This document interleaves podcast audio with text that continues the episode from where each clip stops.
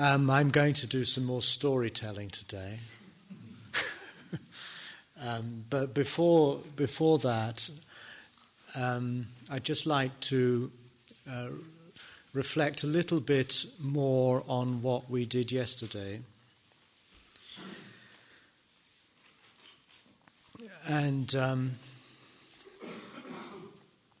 try to get a clearer sense, perhaps, of of where this process of uh, the Four Truths, particularly that moment we call stream entry,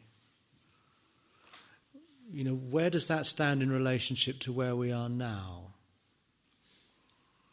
So, as I understand this uh, process of the Four Truths, which really is a process of first um, embracing dukkha, fully knowing, you know, honestly and quite radically, the condition and the situation as a human being one finds oneself in without any kind of consolations, without any um, beliefs or theories that somehow uh, allow the idea that there might be something more transcendent, better, eternal, beyond, but recognizing that this is where we start, and this is, in a sense, what concerns us most immediately, most directly. And the Buddha's teaching is very much about going into this experience, the one we're having right now, and starting from there, rather than starting in faith or belief in, in some, um, some more ultimate reality. And I think, in many regards, particularly the early teachings of the Buddha, um, somehow are difficult to, um, to place alongside much of what is conventionally considered to be religious belief or religious practice. So this process starts with, with fully knowing dukkha, as we said yesterday, in other words, through, through, through sensitizing and, and integrating one's life with the reality of, of suffering and impermanence and contingency and change. And that affords us a perspective on things, another way of of being in the world that has as its effect a falling away of those habits, of those patterns of thinking, of those reactions to life that are in fact premised upon the idea that somewhere deep in here is a fixed ego of some kind, me, that somehow apart from all this, and that somehow deserves more than just the daily, endless routine and change of events. And as, this, uh, as these habits begin to fall away, perhaps momentarily, perhaps not for very long, but nonetheless you begin to sense a kind of qualitative shift in, in your primary relationship to your life. And that leads to moments in which you, you realize for yourself that you can live in this world without being the puppet of your conditioning, of your habits, of your desires, of your fears. You can respond from somewhere that is not conditioned by those forces. And that is the moment of uh, seeing nibbana, seeing experiencing that stopping for yourself. And again, that may not last very long. But what it does is that it opens up another way of being in this world, which the Buddha describes as the Eightfold Path the way we see things, think, speak, act, work, and so on, which again provides a foundation for mindfulness and, and focus. And so the whole process, then, as it were, begins to um, be freed up. And it's not, I think, surprising that the Buddha calls this experience one of entering a stream, uh, the flow of life itself, from which so many of our habits and attachments are kind of blocking us from. Uh, the, the, the, attachment and egoism and greed and hatred and so on and so forth, although they, make, make, make, they may give us the impression of, of being alive, in fact are a kind of deadening force, a kind of inner death, Mara, as it's called in Buddhism. And so this uh, experience of entering the stream is also about engaging with life totally, without hesitation. Now, in much um, literature about Buddhism, about in much traditional accounts of stream entry, this experience is often raised up to quite a high degree of, um, of attainment that one perhaps has to meditate and do all kinds of things for an awful long time before you get a glimpse of this, uh, of this stream entry. And I think it's been put very much up on a pedestal, in fact, and put to some extent sort of out of the reach of the ordinary layperson. But the Buddha makes it very clear that when uh, he's asked about whether he has any lay followers, he says, Yes, I've not got just a few, but I've got many, many, many, many, all of whom are living in the world, pursuing their, their well being, and yet have become, as he says, independent in their views of my teaching. In other words, they've, they've seen this for themselves. It's not, therefore, an exclusive preserve of the monks and the nuns. They're, they're the kind of professional body. And as is often the case with religious traditions, the, there grows up over the centuries an increasingly wide gap between the experiences of the ordinary man or woman on the street and the spiritual ideals presented in the teachings themselves. I mean, this was pointed out very much by Ludwig Feuerbach uh, in the 18th, 19th century with his book uh, uh, Das Wesen des Christentums, the, the, Essence of Christianity, which was then taken up by Marx and Engels as the basis for their theory of religion as a form of alienation that um, distances the person from their highest values which are appropriated by churches and religions and priests, and thereby used as a system of, um, uh, of power. But that's another story. But I think that is equally true of Buddhism, that over time, uh, the, the, lamas or the monks or the roshis or the ajahns, these are the great spiritual luminaries, and we are kind of in the mire of samsara, just sort of muddling along and doing our best. I think it's always difficult to know exactly where we stand in relation to these sorts of insights or enlightenments. But I do feel it's generally the case that we tend to raise them to impossible heights and thereby somehow alienate ourselves from the possibility, the real possibility, of such a transformation within ourselves. There's um, a dialogue towards the end of the Buddha's life with his cousin Mahanama, who we're going to hear more about later.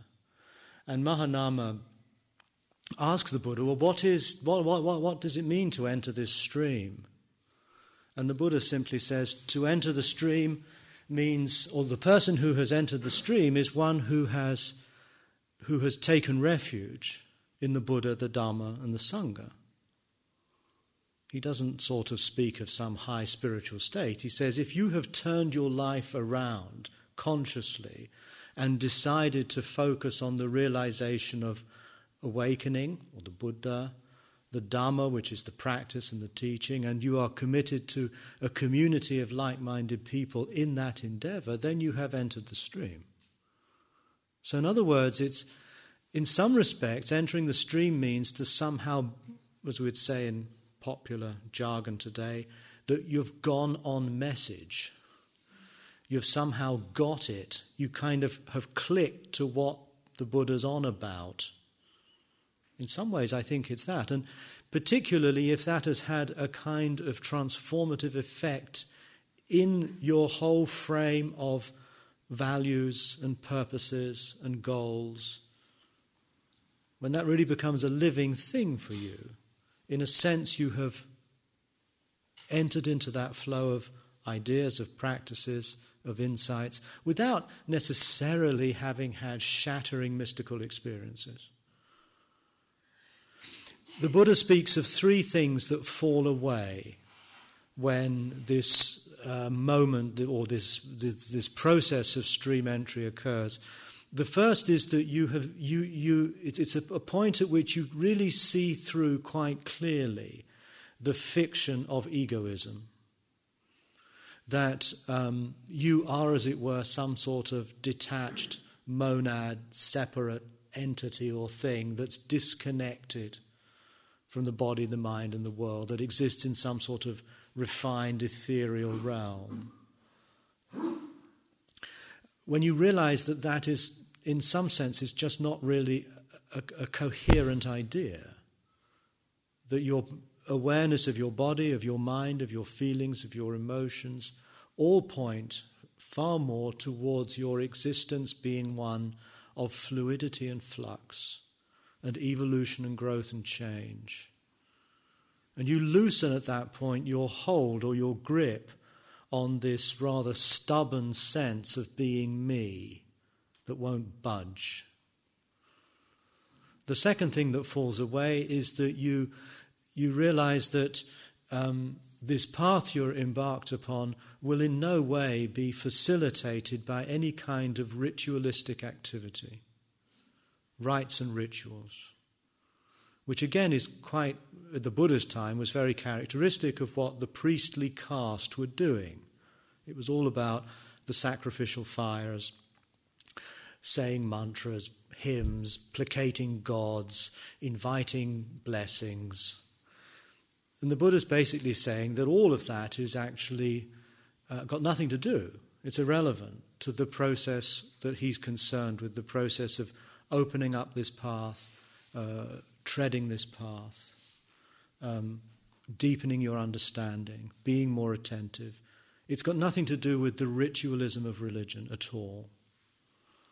And the third thing that falls away is doubt. Doubt in the sense that at this point you kind of know intuitively for yourself that this is a legitimate and a valid and a meaningful way to lead your life. You don't have to uh, believe that simply on the authority of anybody else. You know it for yourself in some way. It's somehow gotten into your bones. And then, as I said before, the other um, uh, thing that he describes is this experience of autonomy. you you become independent of the views of others. In other words, you become, in a way, your own teacher, your own guide. That doesn't mean that you, you don't study or you don't discuss things or you don't have a teacher, but it means that your, your primary authority is very much that of your, of your own being. We'll come back to this because this also clearly points to um, a process of individuation of some kind. So let's now go back to the story. This is what the Buddha taught during the first months of his um, period as a teacher. Um, it's from the texts, it's quite clear that he spent the rains, that would have been the rains um, during the summer period after his awakening. The awakening is normally thought to have occurred sometime in about the month of May, the full moon of May, or the fourth lunar month. He spends the rains in Benares, or Isipatana, Sarnath, where he teaches his five friends, and then uh, inevitably people get to hear about what's going on in the park. And so so a group of Brahmins called Yasa and his friends, they show up. They get kind of interested. And then by the end of the three months, there's a group of about 50 of them. And when the rains have stopped, then, of course, the Buddha has to decide well, you know, now, now what? What next? Now, you would think if you track his journey on a map, he starts at Sakya, near the Himalayas. He comes southeast to Rajgir, crosses the Ganges, goes down to Rajgir, Rajagaha. Then he goes further south to Uruvela, this very remote wilderness kind of area, I think, at the time.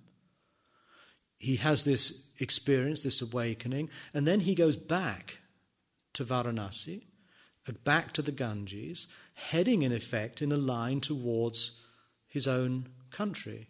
In crossing the river, he is in fact back in Kosala, where he grew up. So you might expect that after the teaching, after the monsoon is over, then he will head back to, Sh- to Shravasti, the capital of Kosala, or at least to his own hometown, Kapilavastu. But he doesn't. Instead, he goes back across the Ganges and returns to Uruvela, to Bodh Gaya, where he had his awakening.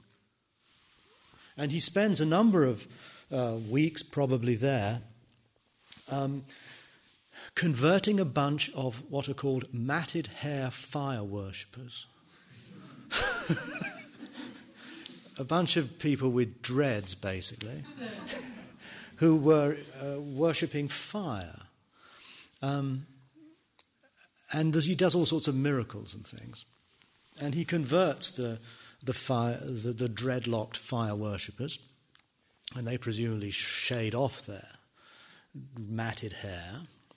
And then there's now about, well, we don't know, the texts say 1,250, but all of the numbers in Pali are highly arbitrary. They don't designate, or very rarely do they designate, actual mathematical head counts. They really are just you know, various ways of saying a few, many, a lot, really a lot. So this group of people then leave Uruvela and they head back to Rajgaha, Rajgir, which is about, would have taken them about a week or so to get there. Now, Rajgir, we haven't really mentioned this place much, and I'm not going to dwell on it, was the capital of Magadha, capital of the large um, kingdom to the south of the Ganges, the, the rival of Kosala on the other side of the river. These were the two great powers of India of that day. But we do have to remember that they were relatively small fry compared to the Persian Empire to the west. But in any case, the Buddha goes to Rajagaha and he settles in a park there called the Lativan. And then the king, a man called Bimbisara, very powerful man, hears that this uh, person is teaching, remembers him, in fact, from a previous encounter, goes to hear him, hears the Dhamma, and becomes a stream entrant. Becomes, as the text says, independent of the opinions of others. He enters the stream. Not only him, but all of his entourage as well, apparently. In gratitude for this, Bimbisara offers Siddhartha Gautama a park called the Veluvan, the bamboo grove. And this effectively is the first time that the Buddha is acknowledged by a worldly power, in this case, one of the most powerful kings of the day. And he's given a center, is what we call it now. It's like giving him Gaia House, a nice park on the edge of a thriving city, a place where he can easily get support and funding, materials and food, and also, crucially, security. He's within the rule of law that would have governed the city of Rajgaha. So, this is an enormous success. I mean, here he is, a young man from a totally different country who's left home, abandoned everything, but he's come to some sort of vision that is sufficiently compelling to persuade and convert the greatest king of the day. And for the first two or three years at least, possibly a few years more, his main base remains Rajgir in Magadha. It appears that after, in the, in the second or the third year after his awakening, he returns back to Kapilavastu. Kapilavastu. I'm sorry if I keep switching Pali to Sanskrit. Kapilavastu, his home city, or town really, in Shakya. He reconciles himself with his family. This is an important moment. Um, he's forgiven having left his wife and his kid in the lurch. In fact, his father, um, who's the head of the local council or local assembly, is persuaded also of what the Buddha says. His wife, um, in it, there's a very moving scene where the wife uh, sends the little boy, his son, to the father, the Buddha. And the little boy says, um, I've come for my inheritance. and then he breaks into tears, I think, or something like that. Uh, in other words, it must have been a very moving moment. The, the boy is, is actually, he's only about seven or eight years old, but he's taken into the community of monks with his father. Um, his stepmother, Pajapati, Mahapajapati, also becomes a follower, many of his family. In other words, they embrace this prodigal son and um, affirm their own commitment to his new vision of things. And we also know that probably around this time, he gets involved again in local affairs, local politics. There's a famous occasion where he resolves a dispute over water rights to the river Rohini. There were two clans, or two principal families in Shakya the Gautamas, his lot, and the Koliyas. And the Koliyas uh, lived on the other side of the river, and in years where the monsoon was not so good, or in years of drought or whatever, then crucially, both sides needed the same water. And at one point, it got really into a conflict that could have erupted into violence, and the Buddha steps in, or according to the text, he flies in, not by easyJet, but he levitates and hovers over the river and resolves the dispute. I think it's far more likely he probably was on a little raft or stood by the river. In any case, he resolves that dispute. And that more or less becomes the moment where he is completely accepted again into his community. And it's at that moment also that, the, um, uh, that many Shakyan men and women ask to become part of the community. It's the first time that women approach him to be members of the community. At that time, he actually refuses, but within a few months, he changes his mind. I'm not going into this story. It's a beautiful story, but I want to move on. So, in other words, you can see that in these first years, he's, he's building up his base in Magadha, he's reconciled himself with his family.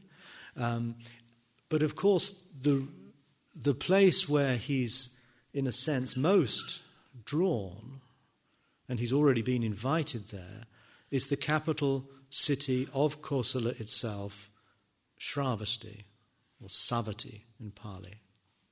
Now, Shravasti is the capital city. It's ruled by a man called uh, Pasenadi, King Pasenadi of Kosala. Shortly after the awakening, while still in Magadha, the Buddha is invited to come to Shravasti by the banker Sudatta, sometimes called Anathapindika, a wealthy um, businessman um, renowned for his generosity. And Anathapindika or Sudatta says, You must come to Shravasti. This is your home base. And as we speculated somewhat earlier on in this course, um, it's very likely that as a young man, that would have been where Siddhartha would have formed his crucial friendships, would have been sponsored or had a benefactor at the court, might even have accompanied the young prince and other noblemen to the university in Taxila and studied there. So, at some point, and it's again a little bit unclear, but probably within the first years after the awakening, he returns to the capital city. And it's here that he begins his, um, uh, his friendship, his relationship with the most powerful man of the day in that part of India, this king Pasenadi. Now, to give you a sense of Pasenadi, I'm actually going to read something rather than uh, just um, speak off the top of my head.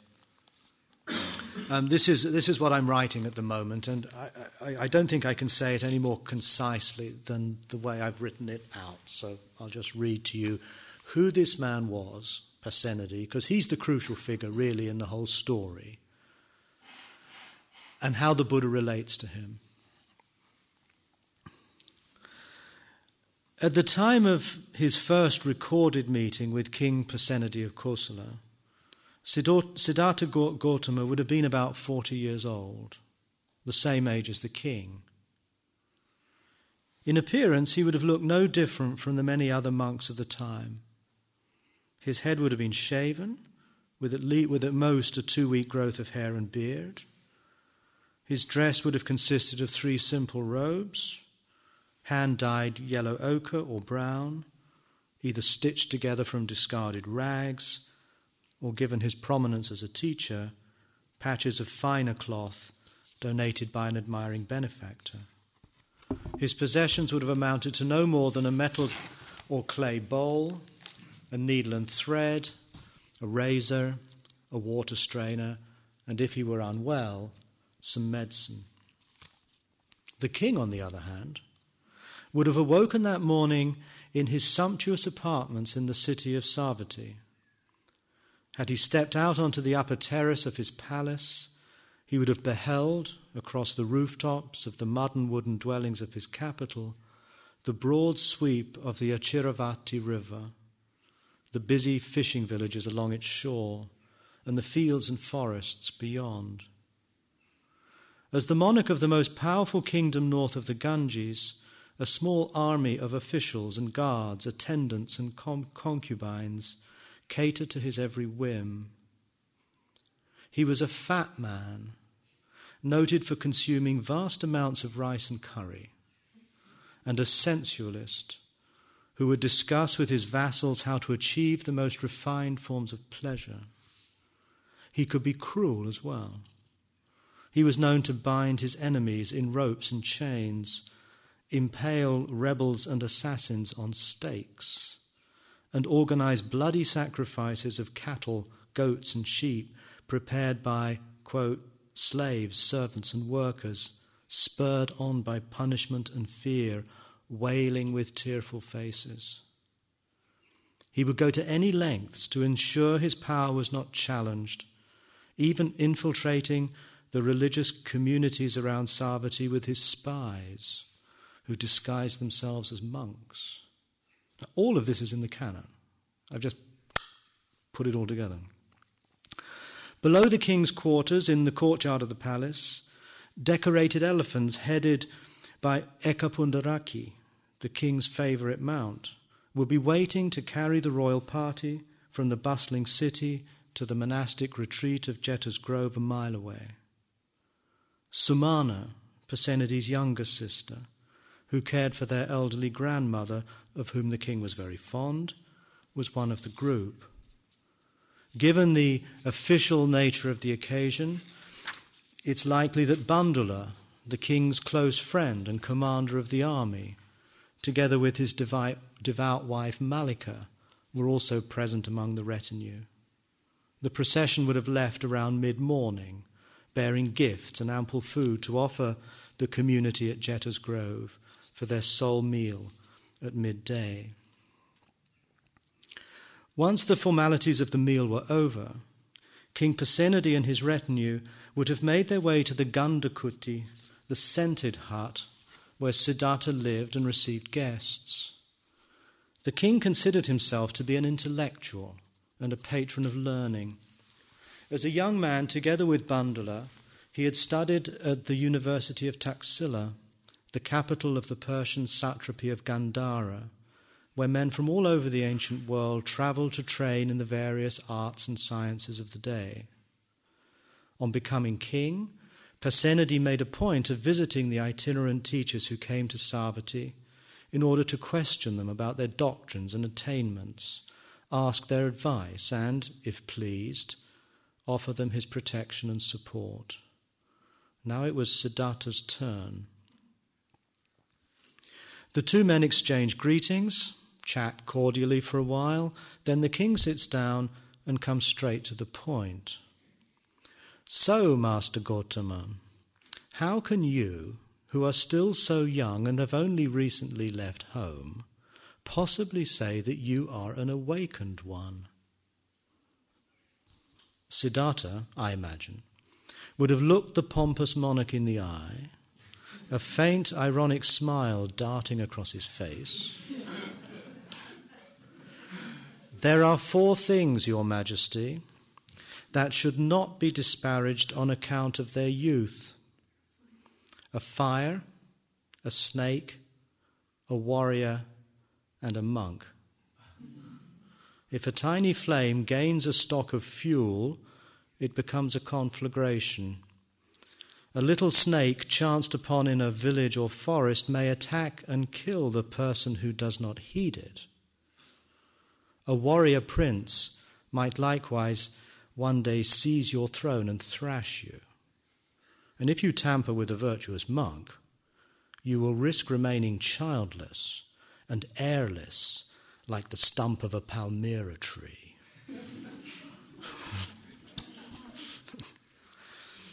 Sparks of fire, small vipers, and princes are dangerous. At first glance, they may not seem threatening, but under the right circumstances, they can wreak enormous, damage and destruction.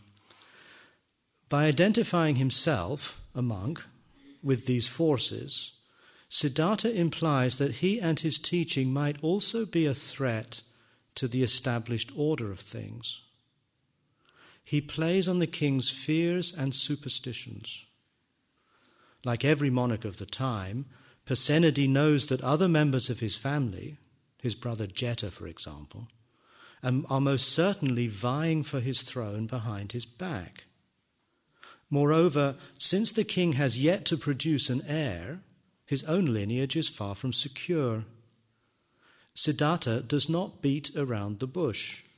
He impresses his authority on the king, and the gambit plays off. Instead of flying into a rage, Pasenadi is favorably struck by Siddhartha's reply and asks to be accepted as a follower. Now, unlike a Bimbisara, Pasenadi never becomes a stream entrant. This is a, if not the, key moment in Siddhartha Gautama's career. After five or more years of teaching and building up a following across North India, today the supreme ruler of Kosala, the man to whom Siddhartha has owed fealty his entire adult life, has finally deigned to come and see him. In securing the loyalty of Pasenadi, Siddhartha has gained the support of his king. His tenure in Savatthi is now assured. This, this is where he will spend every rainy season for the next 25 years, where he will de- deliver the majority of his discourses, where he will work out the details of his monastic rule and order. Pasenadi becomes a regular visitor at Jeta's Grove. Over time, the monk and the tyrant become friends, and eventually, through marriage, relatives. Pasenadi's devotion to Siddhartha Gautama and, and his teaching does not, however, work a miraculous transformation on the royal ego. Among all the many dialogues between the two, the king is not once recorded as achieving any insight. the only time he is seen to benefit from Siddhartha's instruction is when he follows his advice to go on a diet. From, quote, a bucket measure of rice and curries, he reduces his intake to, at most, a pint pot measure of boiled rice, and as a result becomes quite slim. In all other respects, Pasenadi's appetites and paranoid fears seem little affected by anything Siddhartha tells him. I was sitting in the law court, says Pasenadi to Siddhartha one day, and what did I see? All these affluent judges telling lies in order to further enrich themselves. Then I thought, I've had enough of this. From now on, Handsome's in charge. I'll be able to trust his judgments. Handsome was the nickname by which Bandula, Pasenadi's friend and commander of his army, was affectionately known. Yet no sooner had Bandula been appointed Chief Justice than the, than the disgraced judges began circulating a rumour that the general and his sons were planning to assassinate Pasenadi and seize the throne. The king appears to have panicked. He dispatched Bandula and his sons to quell an uprising on the northern border, then, on their return to Savatthi, had them ambushed and killed. When Malika, Bandula's wife, heard this news, she was in the midst of preparing a midday meal for Siddhartha and his monks. She kept calm and instructed her daughters in law to voice no criticism of Pasenadi, who, she correctly surmised, would soon be overcome with remorse at having murdered his oldest friend and ally. Pasenadi spared the lives of the women and provided them with safe conduct, conduct back to Bandula's estates at Kusinara. And as an additional act of atonement, the king appointed Digha Karayana, Bandula's nephew, to replace him, Bandula, as head of the army, a move he would later bitterly regret. Siddhartha's reaction to this brutal murder, committed by his foremost patron, is not recorded. Since he could not have afforded to jeopardize his standing in Savatthi, it is unlikely that he would have openly criticized the king for his behavior. Bandula's death would have been a warning to him. For no matter how high one might be held in Pasenadi's esteem one day, if the tyrant's mood suddenly shifted, the next day one could be dead. We can assume that Siddhartha knew Bandula well. They were eldest sons of the governors of neighboring provinces in eastern Kosala. Siddhartha in Shakya and Bandula in Malla.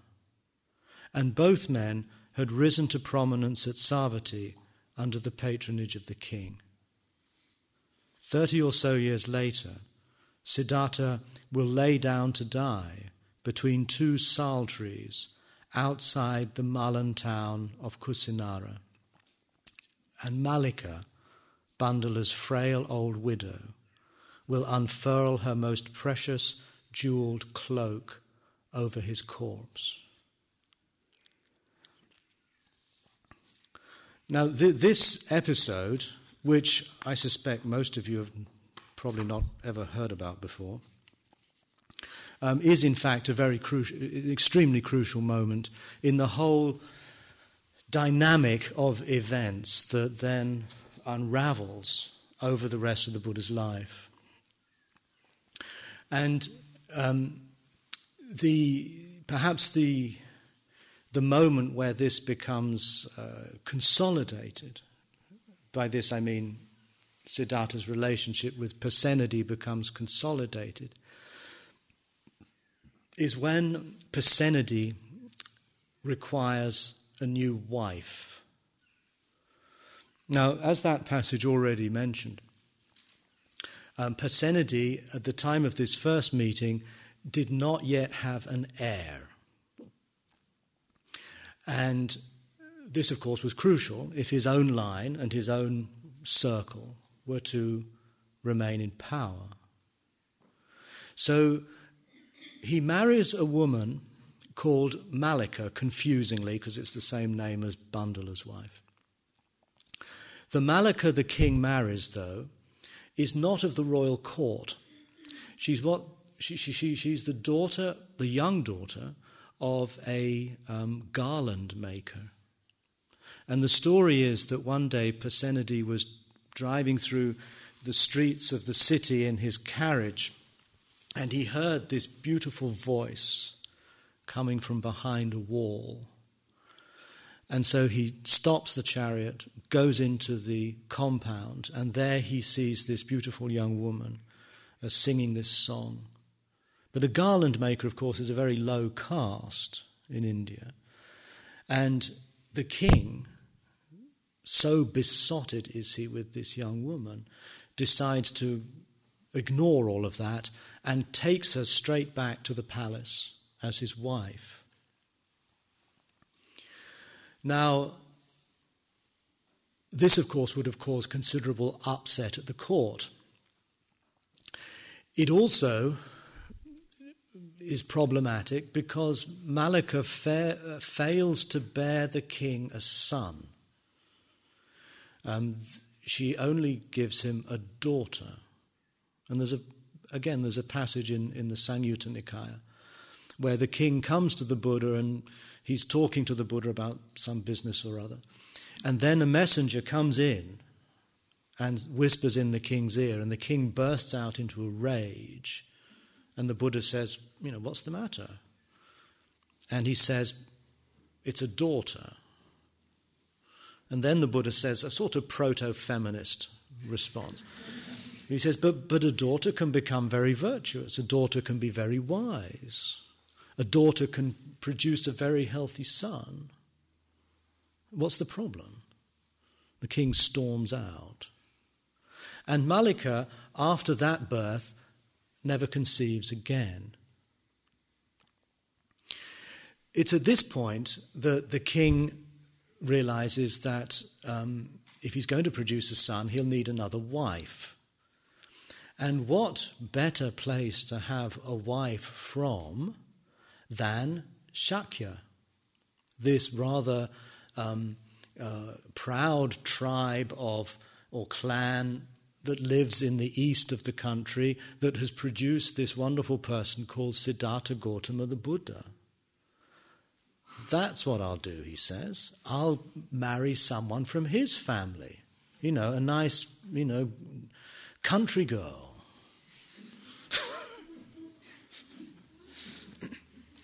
So he sets in motion, um, you know, what needs to be done to get a nice country girl.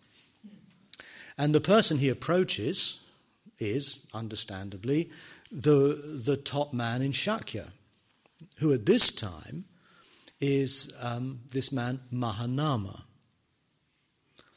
Now, who was Mahanama? Mahanama was a cousin of the Buddha on his father's side,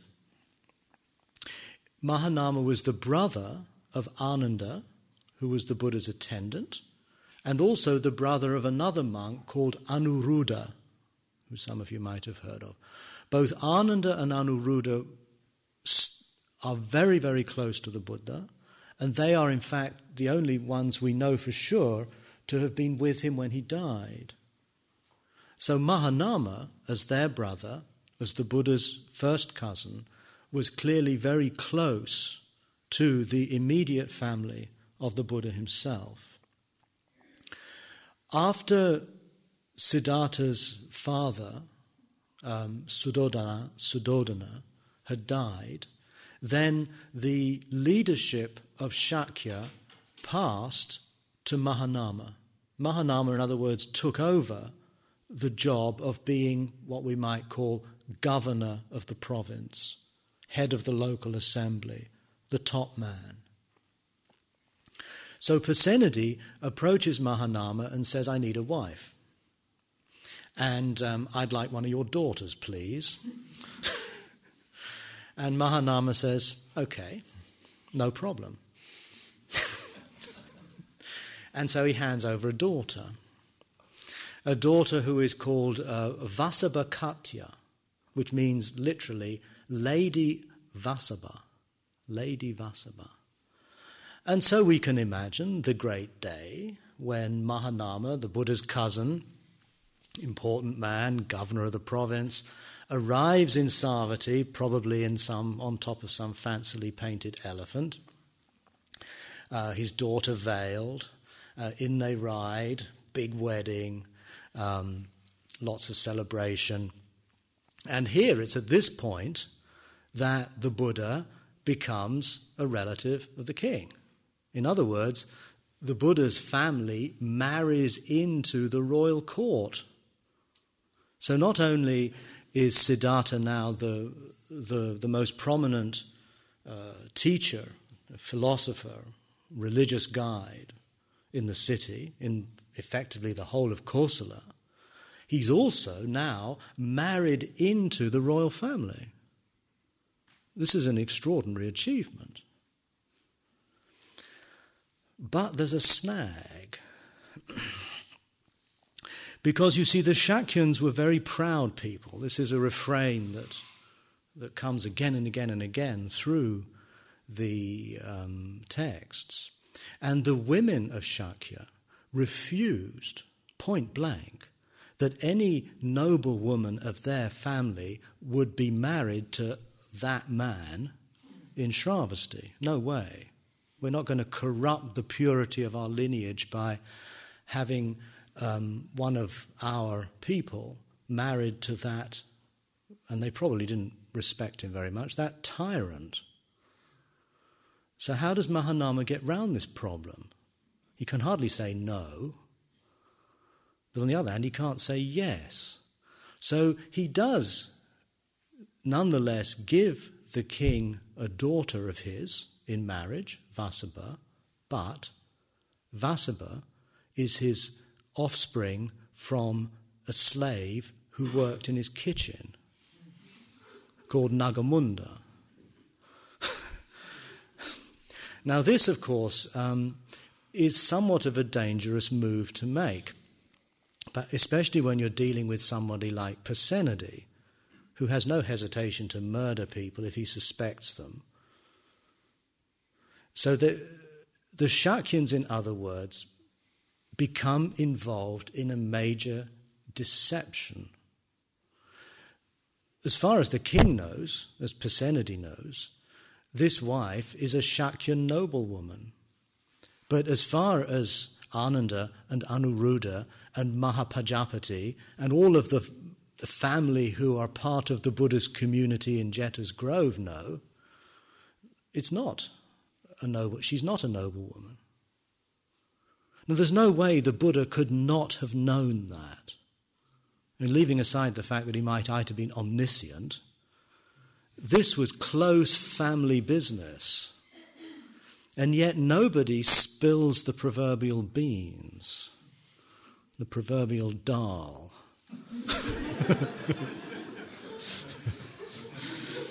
And um, you can imagine now that you've got a, a highly, um, highly dangerous and volatile and unpredictable situation here in Savatthi. If the king were to find out, or if someone at the court were to find out and tell the king that these Shakyans have, have, have, are basically pulling the wool over his eyes, it's unlikely that he would be too pleased that a king is now married to a slave, effectively. But, luckily, Lady Vasabha produces a son. And that seems to solve the problem, at least in the short term. The son is called Vidudaba or Virudaka. We'll, we'll call him Vidudaba. So now the king has an heir. So on the surface, everything now looks great. The Shakyans are in a wonderful position of proximity and power at the court. The Buddha is uh, supported by this most powerful king, married to his cousin, who's produced now a son. His line is assured. And this situation continues quite happily for a number of years until Vidudaba reaches probably around the age of 16 or 17, and his father, Pasenadi, the king, arranges for him to have a tour through his lands. And so off they go, and inevitably, the young prince, the king to be, is taken to his maternal home of Shakya. And again, the Shakyans here are clearly going to have to be very careful that nothing leaks out. And it all goes fine. They have a nice time. It's not recorded exactly what they do, but one imagines there was lots of feasting and possibly a bit of hunting and the sort of things that aristocrats enjoyed doing. And then just before the royal party is to leave Shakya, Vidudaba, the prince, goes one more time into the assembly hall at Shakya. This is the place I described, which has the thatched roof and the pillars, and where the business of the community is discussed amongst the elders of the, of, of, the different families. But when Vidudaba goes inside uh, this assembly hall, he notices that there is a woman who's cleaning the um, seats, and particularly the seat on which he, the prince, had sat, with milk. And he makes inquiries, and it turns out that the reason she's doing that is to eradicate the stains of a slave's son having, set, having sat in the assembly hall. Now, when Virudaka, Virudaba discovers this, he flies into a rage and he says, I vow that at one day I will wash the seats of this assembly hall with the blood of the Shakyan women. And then they leave. Now, at this point, obviously, the game is up. And what is, uh, again, you see, there's very little, you only get fragments of this story. There's no um, record in the canon itself or even in the commentaries of exactly what the Buddha's reaction was to this or what happened immediately. The only thing we know is that Pasenadi initially um, was so furious that he arrested Vasabha, his queen, and the son, Vidudaba, and he shaved their heads and he dressed them in sackcloth and paraded them around the city. But it seems as though the Buddha or someone within the community persuaded him you know, not to punish them any further for this, since it was hardly their fault.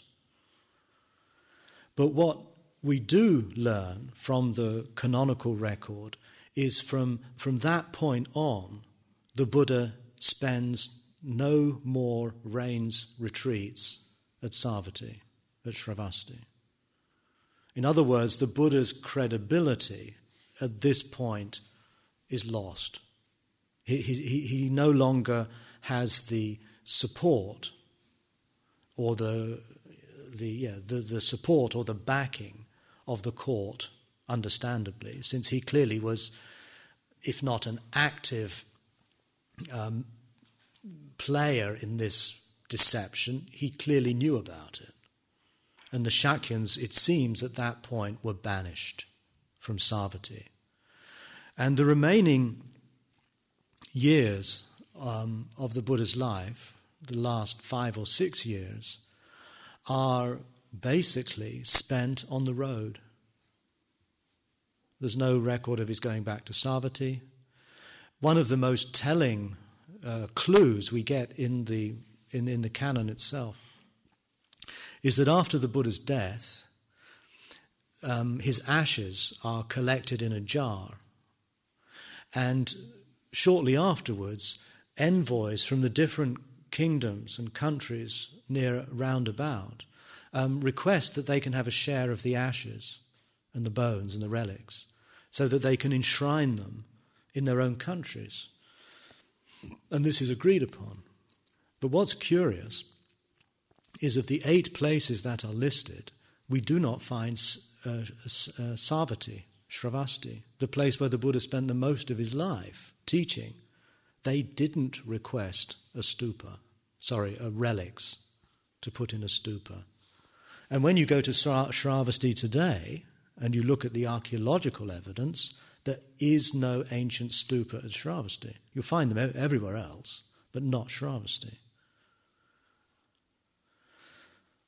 So we're going to stop here, but leaving the Buddha um, in a kind of disgrace, one would imagine, without a base, a real major base, as he had in Jeta's Grove. And it's a, we, we can actually follow quite clearly and quite accurately um, the movements that he makes in the last months and years of his life. And that's the story that I will um, complete uh, the day after tomorrow. but, the, but the reason that um, I think uh, these, these stories have relevance is because they um, locate what the Buddha's teaching in a very vivid and in a very conflicted social and political environment. And what's remarkable is the level of detail that you can reconstruct. The problem is that all of these little incidents that I've been telling you are not organized chronologically in the canon at all. They're they're scattered all over it like buckshot. Little bit here, little bit there, often totally decontextualized. But if you take each little bit out and you line it all up, it's a bit like a jigsaw puzzle. Each bit of the puzzle in itself doesn't mean much. It's only when they're all put together does the larger picture begin to emerge. And I think we basically have to be grateful to the literal mindedness of those monks who memorized the early teachings because they remembered all this stuff, even though it was actually not of, of any intrinsic um, relevance to the teaching of the Dhamma. But it's there. It's kind of acts as a sort of backdrop, stage decor, At the opening of a sutta, it'll often say, and the Buddha was staying in X, and then he was greeted by Y, and then he turned to Z, and you don't know who these people are. You don't know where these places are. And you usually just you know, ignore it and get on to the, you know, to the meat, the Dhamma, the teaching, meditation, truth, non self, and forget about all this other stuff. But once you t- turn your interest to the other stuff, instead of it being just a random set of arbitrary details, it's actually a highly coherent story, which enables you to reconstruct it at the level of detail that I have just read out. And so, this for me gives the Buddha's teaching um, uh, a much um, more uh, vivid uh, context and setting. That the Buddha was living in troubled times, in a period in which the status quo was about to violently erupt. It was a, it was a period of tension, of war, of violence, of uncertainty.